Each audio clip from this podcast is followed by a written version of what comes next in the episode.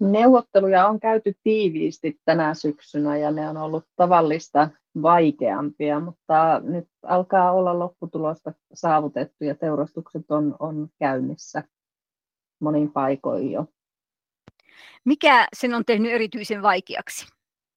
No tämä kustannuskriisi, kun tuottaja, tuottajalle koituvat kulut on kasvaneet niin, niin paljon ja se, se kasvavat kustannukset on pakko saada siirtymään sinne tuottajahintoihin myös, eli hinnan nousupaine.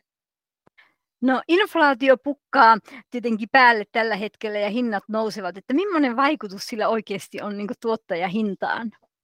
Porolihan osalta ei oikeastaan ole muuta vaihtoehtoa kuin se, että tuottajahintaan on saatava nousua, että tukien osuus meidän, meidän tulonmuodostuksesta on ihan marginaalisen pieni, joten, joten se on tämä tuotteen, tuotteen hinta ainoa, mikä, mikä meillä niin kuin sitä kulurakennetta pystyy sitten osaltaan tasoittamaan. Onko riittävä sitten tämä hinnan nou- tuottajalle maksettava hinta? Kattaako se kulut ihan oikeasti?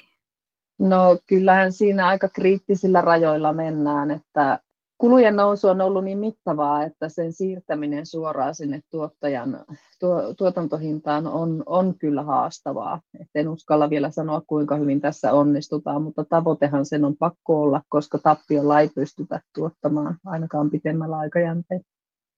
Miten se vaikuttaa sitten niin siihen tavalliselle poronhoitajalle tämä hinta, että poronhoitaja pystyy paimentamaan poroja, kun tietää polttoaine ja kaikki kulut tulee siihen päälle. Niin, siitähän meidän pitäisi lähteä, että nyt pitäisi osata ennakoida jo tulevan talven nousevat kulut polttoaineiden ja sähkö ja, ja rehujen ja muiden kulujen osalta. Että se on, nyt kyllä vaatii sitten taitoa hinnoitella myös, myös sitten sitä poronlihaa, että sit niitä tuo, kuluja pystyy talven aikana kattamaan saamillaan tuloilla. No epäiletkö, että pystyykö? Millainen tulee olemaan talvi? Talvi tulee olemaan tiukka, mutta uskon kyllä, että ihmiset on, on hyvin, prohoitajat on hyvin tämän tilanteen sisäistänyt ja myös siellä suurten jalostajien puolella, jalosta, jalostajien puolella, ostajien puolella on ymmärretty, että meillä on nyt kyllä tosi kyseessä näiden asioiden kanssa. Eli sinun mielestä nyt tämä neuvotteluhinta kattaa kulut? No sitä on liian aika, aikaista sanoa tässä vaiheessa. Me ei vielä tiedetäkään, että minkälaiset ne kulut ensi talvena tulee olemaan, eikä myöskään tiedetä sitä, että mikä se lopullinen lihahinta tämän syksyn osalta tulee olemaan, mutta pyrkimys on se, että kuitenkin kulut saataisiin katettua. No viime talven osalta, sinähän pystyt kuitenkin jotain viime talven osalta jo hinnan osalta kertomaan. Paljonko oli viime vuonna se tuottajahinta? Tuottajahinta oli verollinen hinta jossain 10 euron huitteilla. Nyt en ihan tarkkaa lukua muista suoralta kääntä, mutta niillä main se oli. Ja kyllä se viime vuonna meni niin päin, että se ei kattanut tuotantokuluja. Että viime vuosi tehtiin, tehtiin huono tulos taloudellisesti ja tilanne on pakko saada korjattu.